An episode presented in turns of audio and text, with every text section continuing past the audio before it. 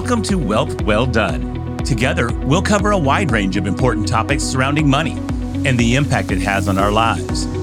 From the sophisticated and highly valuable planning techniques of the ultra wealthy to the commonly underutilized biblical teachings.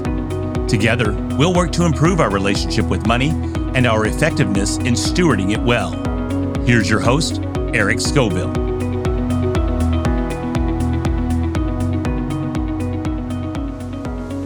Want to welcome back to the show Isaac Bennett. He is the visionary leader and founder of the of the, the UR family of agencies. Um, Isaac was on for episodes four and five. He was the, the first interview that we did here. And so Isaac's really specializes in real estate syndications um, as well as hard asset royalty streams. And then we have here to my left Brad Stegall and his partner Mike Gudat from Acceleration Ventures. They um, that's a, a, real estate uh, holding company and management company. Mike has been investing in real estate. I think we'd say since about the beginning of time wow.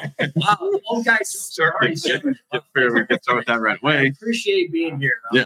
barely made it up this Brad, uh, Brad has, uh, and actually it's Mike as well, but successfully retired from uh, W 2 jobs to make real estate their primary focus. So we have a powerhouse team here to talk about real estate investing and then get into this project that we're working on together. So before we do that, I want to ask some questions of you guys to uh, a help our listeners to get to know you better, and also to uh, I, I, imagine these are some things that that these are lessons that you guys have learned that uh, would be applicable to other people who are growing in their own real estate development. So, Brad, uh, when is the right time to scale beyond? So, obviously, we go from this. You go from a you know, people often start in real estate from a single family residential, go maybe go to duplex into a quadplex. But when is the right time to scale beyond a quadplex?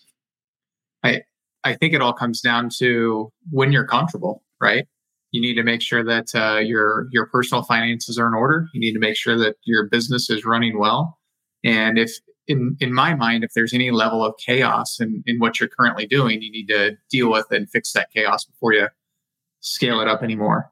Whether whether that's bringing in extra employees, extra subcontractors, what whatever that may mean to you, make sure that you're comfortable where you're at before you start worrying about where you're going how much extra work was it when you for like that additional building when when you went beyond a, a quadplex? How much extra work was that? That's what's so funny. You know, you hear on podcasts all the time that it's just as easy to do an eightplex as it is to do a house. Um, once you acquire one thing, it's just as easy to do the next. And you know, that's not a hundred percent true. Um, there are parts that are true. You know, you still have one closing, mm-hmm. and once you understand how to deal with all the prorations and, and what's going to happen at the closing to make sure that everything's being taken care of properly, that's the case. But you've got eight people that are going to call you instead of one, right? And so you just need to make sure that you've got the systems in place to handle that volume. You got eight bathrooms now instead of just one bathroom. So if if two bathrooms go down at once, who are you going to call to fix them? Right. It's, it's easy to say we've got one roof, which right. is true. You do have one roof, so you can simplify some things with contractors, but everything else multiplies. Yeah. And, and you also, when you get into eight, you now have a culture inside inside your, your rental. Whereas before, you know, with a, a few people, that, that doesn't really come out as much. Yeah. If you're doing a bad job, they're not going to tell the other properties that are across town. But if you're doing a bad job with uh, one tenant or two tenants inside of an eight unit, the others are going to find out real quickly. Yeah. Yeah. Okay. All right. Mike, when is the right time to go into commercial property? So I think uh, you know with any in the real estate space, there's a multiple streams or multiple opportunities, right? You've got multifamily, which Brad and I are spent a bunch of time in, you know, 30 plus years each in the multifamily space. You know, you got a lot of folks in the uh, the RV the RV parks. You've got uh, um, a lot of different avenues you can go down into the uh, to the real estate space. But kind of like Brad said, right? You have to be prepared and have the right systems and processes in place when you move into any adjacent sort of real estate. So let's say, you know, like Brad and I are an example of this, right? So we've got almost 500 multifamily units collectively between us. And then recently, about a year and a half or so ago, uh, we moved into the commercial space with some pretty significant uh, investments in the commercial space. So one of the things that we had in place that actually allowed us to make that make that leap was proper uh, uh property management. So we were able to inherit the existing property manager because Brad and I are not experts in triple net leases and commercial leases and dealing with, you know, um, national tenants and stuff like that. So one of the things that was really critical for us for our success moving into commercial was having somebody that was part of our virtual team, if you want to call it, uh, our property manager who had very uh, decades of experience in that space. So we were able to put our assets and our ability to get financing and find the deal to work. And she was able to put her expertise in terms of keeping the tenants happy, managing the leases and stuff but that also doesn't mean that somebody couldn't start in commercial. It's Yeah. just a matter of at, at what level they're beginning. what how- what type of organization requirements not not the organization of your you know your team but like actual organizational requirements you have because commercial tenants have a different expectation than a than a residential I think it's very easy to buy a house or a duplex or a quad and manage it yourself. Um, to, to do a commercial property, if you don't have training in managing commercial properties, it's going to be a lot tougher. So I think the expectation going in, if your first property is going to be commercial, make sure that you've got a property manager that, that you know and trust. Mhm. But I've known people that have just started off like their first property instead of getting a house or a duplex, it was a small commercial building. And Yeah. then they've just scaled from there. One of the big differences between residential and commercial is in that lease, right? Your residential lease on a property management side is very, it's the same on every every resident that you're dealing with. On a commercial lease, every every lease that you do is unique. So you need to make sure that you again you either you either have the expertise in terms of how to negotiate those leases, how to structure those leases, you know, have counsel in place, you know, attorneys in place to help structure those as well. And then again, you want to have a a good frontline um, kind of real estate team, whether it's your property manager or real estate agents who are experts in that the commercial space as well. yeah okay. I just want to make a point here um these guys have not seen these questions and mike when i asked that first question you jumped in like that was scripted right off the bat. You knew that so that was impressive. All right um thank you for those answers. Isaac actually you know what? Sorry let's go back to that. One more question because i have uh, i have a handful of clients who they own their own practice and they are you know deciding to try to you know, buy a space that they're going to you know rent out a third of it themselves um, and then you know obviously rent out the rest to other tenants. What advice do you have for someone there mike? First off, I would say if you're in the financial position to put yourself as your own landlord, I think that's a very, very productive financial position to move into. Right? If you if you can make that leap in terms of owning your own building, where you become a tenant, you become maybe the anchor tenant, um, and then you have some additional folks. Um, you know, it kind of takes me back to you know when I you know my very first investment was a duplex. Right? I lived in one side and rented out the other, and I had a roommate, so I lived in essence for free at 22 years old. So a same similar thing as a commercial property. If you're a dentist or a chiropractor or whatever, you can own a part of that. And um, again, work with some proper resources and some proper you know team members or experts to help you lease those up, get contracts in place. It's an incredible way to maximize that return on your investment versus uh, pay rent to somebody else. Yeah. okay all right isaac um what is the yeah throw some good ones at The you brains of the Good, operation. good to be back. Good to be back. all right this one could be a layup for for you but would be difficult to someone else to answer right on the spot what's the most important rule of investing that you have encountered so far Don't lose money. Hmm.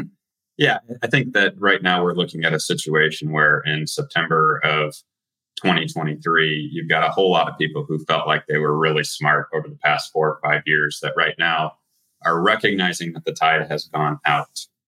And, you know, there's a, a common saying out there right now, sort of tongue in cheek, that's survive until 25. Here's the reality that's still predicting the future. We have absolutely no idea what 2024 or 2025 is going to be. So, so don't lose money. And uh, there's really only two things that you can fix in real estate. That's your entry point, your basis, your cost basis, and your financing. And a lot of people are finding out right now that they uh, didn't think enough about the entry point or were too liberal with it, or they didn't appreciate fixing the financing. Um, and they are losing money. Yeah we are actually let me let me put that to you instead predicting the future here um, what do you anticipate the real estate market looks like as as the these two issues between people's basis and their financing begin to um, you know as the tide goes out you see who's swimming naked what do you anticipate the real estate is going to start looking like here the next couple years I try not to anticipate. I try to prepare. Uh, and I think preparation for that looks like putting away putting away resources in times of plenty. You know, you may have seven years of plenty, putting away resources during those times for when the seven years of drought come up. And I think 2022 was the first of, I don't know if it's seven years or 70 years or 17 months, but that was the start of the drought.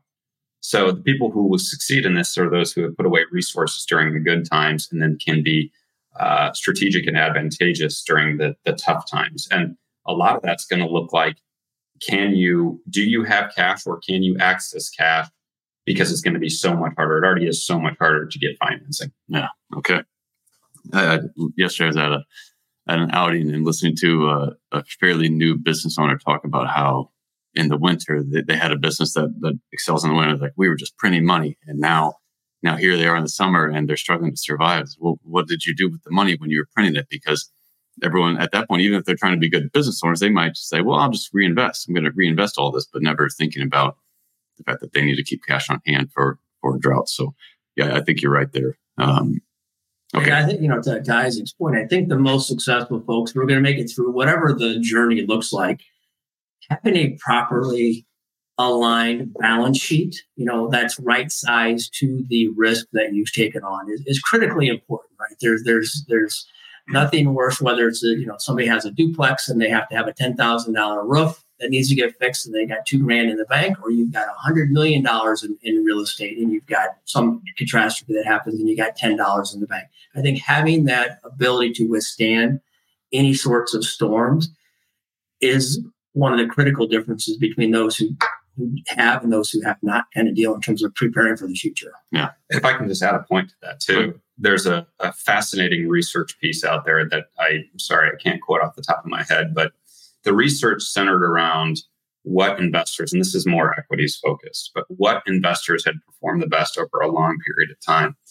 And I think the result of that was shocking. It wasn't sector specific, it wasn't allocation specific between stocks, bonds, real estate, or equities it was specific to position sizing. And that's Mike's point. Mike's point is, is your balance sheet and your investments are position sized appropriately for the things that you're doing. This is an incredibly nuanced topic that we could probably have a whole a whole good. podcast on, but just go look at um, one book that I could reference is Thinking in Bets by Annie Duke. It's all about position sizing in poker, but it's applicable as well to the investment world. And I think if you can get that down, you're probably never going to go bankrupt. And if you can survive that's the first thing you have to do to grow wealth is you have to survive. Yeah, I mean, I mean, from a as an asset manager uh, on the investment side, people are wanting to make sure that 98 or 99 percent of their money is uh, that's inside a portfolio is invested, and missing out on the point, you know, to to maximize the efficiency of every dollar. But the problem is they they don't have cash ready to to be opportunistic or to protect. So, to strike, if you will, presents itself, right? So, you know, Brad and I we take a very conservative approach to to underwriting deals and to to going after opportunities, and that allows us to keep what is it? You know, keep some of the powder dry, right? So when uh, when something does occur and somebody does come to us with a, an interesting opportunity, we can respond to that in an appropriate fashion. But that also doesn't. We're not going to put ourselves in a position of over your skis, if you will, right. uh, in terms of putting those putting those out. You know, those monies to work. Okay. And I just keep thinking about discipline when I you know all of these topics you just have to remain disciplined. The poker book i haven't read it but i'm sure it's you got to be disciplined. So like you know when this happens you do this. You just have to make sure that you don't get yourself into bad situations. Yeah. Yep. Applies to all sorts of investing. Um, okay. Last one here brad. What would it take for you to sell a really good property? A really good price. This is an interesting uh, topic that you bring up because before mike and i uh, we're business partners. I hadn't sold anything. I was buy hold forever. And that's what I was going to do. And for me, it was part of my retirement plan. I was working a day job. I had these properties on the side and I was going to get them paid off. By the time I retired, I'd have this nice passive income. It would supplement my 401k. And, and that was it. That's, that's the only way that I looked at things. And then uh, back in 2020, in the middle of COVID, Mike and I bought an apartment building. And one year later, Mike says, we need to sell. I'm like, no, this this property is great. We've increased the value. Let's just let's just hold on to it.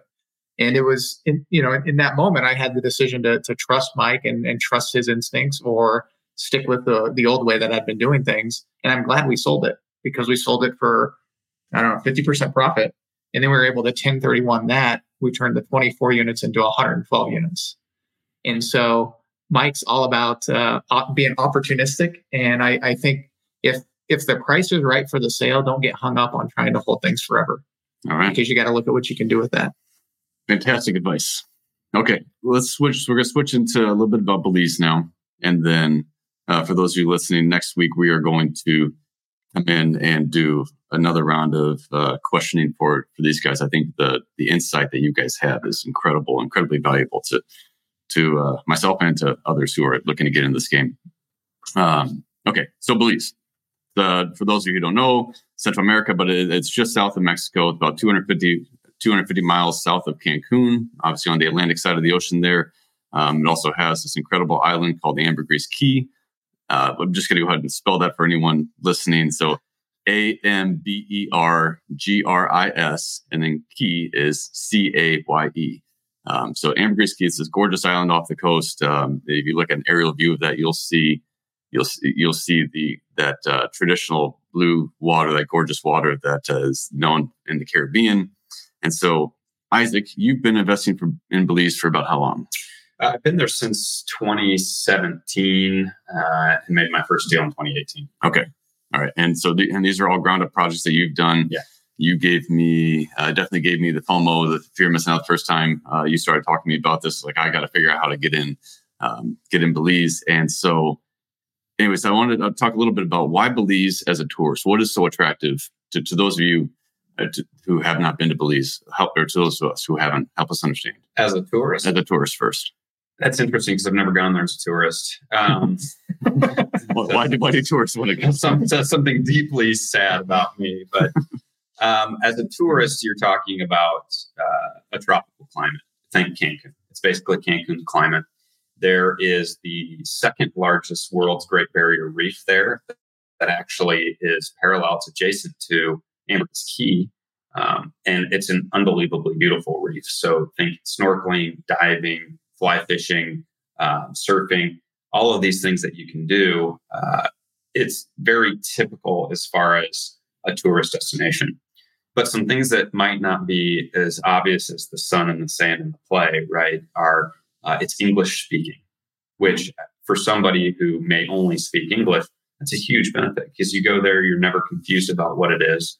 Uh, the Belizean dollar is pegged two to one to the US dollar, and everywhere takes US dollars it's very convenient to be able to go in and out. Ambergris Caye specifically is very safe. So you can walk around at night, you can do pretty much anything anywhere and be safe. And as we found out in many places in Mexico right now, that's just not the case. Right. Um, the last thing I would say from a tourist perspective is it's still on the ascendancy. And so if you're looking for something that is a little more off grid, and it's not like roughing it, I mean, there's really nice places you can stay. But if you're looking for something that is not as touristy, it's not just t-shirt and flip-flop shops all over the place. This is the place to go. It's very different from Cabo or somewhere like that, uh, where it's just not it's not really flush with tourists yet. Okay. Okay. And anyone listening can understand how Isaac's mind, even when he thinks about tourism, there's definitely an investment uh, side of that, um, which we'll spill right into that too. So I Isaac, next time you need to go fishing or something. Yeah, yeah. Go, I just I, I don't know. Go check out. I about all that stuff. The blue hole. If you want to look it up online, like search the blue hole, and you just oh, yeah, there are some famous places. There's some, some incredible like water sports. This is the water sports. You got Isaac out. scuba diving is one of the best places in the world to go scuba diving as well. So, all right, why Belize as an investment? That, so you got this one. Yeah. So when when I look at real estate, I think of real estate as being a liability. Okay. And that is probably very contrary to many of the things that you've heard. But all real estate is a liability. It's all a liability. The the value in real estate is what real estate can do. And um, to create an asset. And the asset is the lease that you put inside real estate. The future series of cash flows that real estate can create via a lease is the value. And if you doubt me on this, go buy a commercial building with a tenant that has six months left on their lease and let it expire and then see what happens over the next six months So you try to bring in a new tenant. You very quickly have a liability. All real estate's liability. So then when you're looking for real estate to buy, what are you looking for? There's no such thing as an appreciating market or a depreciating market. There's only markets that have higher or lower future streams of cash flow based on many different things population, growth, areas, improvements, gentrification, taxes, tax planning, et cetera, et cetera, et cetera, et cetera. Crime, jurisdiction, many things that we're not allowed to talk about from fair housing laws, all of these things that play into the idea of whether a property can create more or less future cash flow, right? Mm-hmm. When I look at Belize, very long winded answer to get to the point of saying why Belize. when I look at Belize, I see a structural design, and it has literally been designed this way by the Belizean government to their credit. They became a country in 1981. They have designed this to say, we want to attract guys like Brad and Mike. We want to attract them. So what have they done? They have said, okay, we're going to make it easy to develop with very few permits or very few uh, requirements on zoning and things of that nature. There are permitting and zoning, but they're thoughtfully and structurally done to be uh, advantageous for the investor. They said, we want to make this a very attractive destination for tourists, very low crime. Let's take our best areas and make sure they're well policed and thought through that there's very low crime. They said, we want to have very low taxes. So the real estate taxes in Belize barely exist. It's about $100 per room, per bedroom per year. Okay, so you have a nice three bedroom house, you're going to pay about $300 a year in taxes. A three bedroom house in Peoria, where we live, I mean, I have a three bedroom house. A day. It's $6,000 a year. So it's 20 times as expensive, yeah. right? It's not even comparable. They have very little rental income tax, which says it's 1.5% rental income tax per year. It's, it's almost nothing, right? So you have all of these factors. The Belize dollar, as I've already said, is pegged two to one to the US dollar. Now, if we're really in a fourth turning, if things are really about to get very unstable in the United States, you may have your own opinion on that. I have my own opinion. Then Belize can actually unpeg their dollar to, to the US dollar. So if, they, if we have hyperinflation or we, our debt load becomes so great that we can't service our debts without printing, which is true, it's where we're at today, sure. then they can unpeg their dollar. So they prepared for the future in that way. And then the final thing that I would say is it's an insanely beautiful location that people who like to go on vacations, I guess those people exist, they love to go. Nice. They love to go there, and they love to go there because it's simple. There's wonderful food, wonderful people. They speak English, and the price point to approach it is still very approachable. Um, they also have wonderfully uh, advantageous laws for people who want to gain citizenship or gain permanent residence there. We might go into that at another time. I think mm-hmm. I've probably given you enough so far, but these are many of the reasons why I think Belize is an extremely attractive to be for the long term. I'm glad you didn't ask me that question because I could not have given you that answer. No, he, Isaac is the man for that. Um, all right, so we're going to we're going to go ahead and uh, with the time we have left on, on, the next episode, we're going to come back and talk more about Mahogany Bay and just the, the overall um, reasons why we are doing what we're doing there. But let's talk a little bit about the investment that we have so far. So um, I want to maybe Brad ask you to describe a little bit about what we're doing and and what someone should know. Because we'll, we'll spend maybe five more minutes talking about this, and then we'll we'll go into a lot more detail in the next episode. Yeah. So what, what we've done is we've secured three lots within the Mahogany Bay uh, Mahogany Bay development, and uh, we're going to develop a two five bedroom houses and then a three bedroom house that can be keyed off.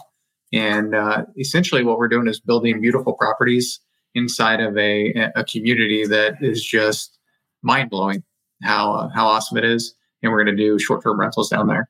And there's there's a lot of demand for short term rentals. Yep. And in addition to that, we chose to do two of the five bedroom houses because there aren't a lot of options down there for the bigger houses, so that people can take big groups down or, or big families. So that's what we're looking to do. Yeah, and then these are these are man-made peninsulas. Think a little bit of like the Palm Islands in Dubai. These are man-made peninsulas. They're off the you know, off the coast of Belize and on this incredible island. Um, Isaac, when you talk about the the investment themselves, like what does what does someone who's interested in this need to understand about what we're what we're doing?